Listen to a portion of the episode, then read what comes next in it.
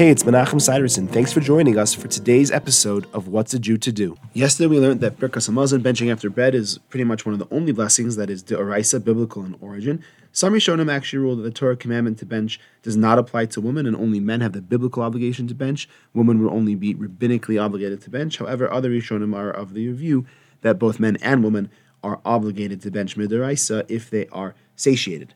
The Torah obligation to bench does not apply to boys under the age of thirteen or girls under the age of twelve because they're not bar or bar mitzvah. Parents, however, are obligated to teach the children to bench at whatever age the child is capable of understanding the concept of benching, part of the mitzvah of chinuch, educating them to be able to do the mitzvahs properly when they do become bar or bar mitzvah.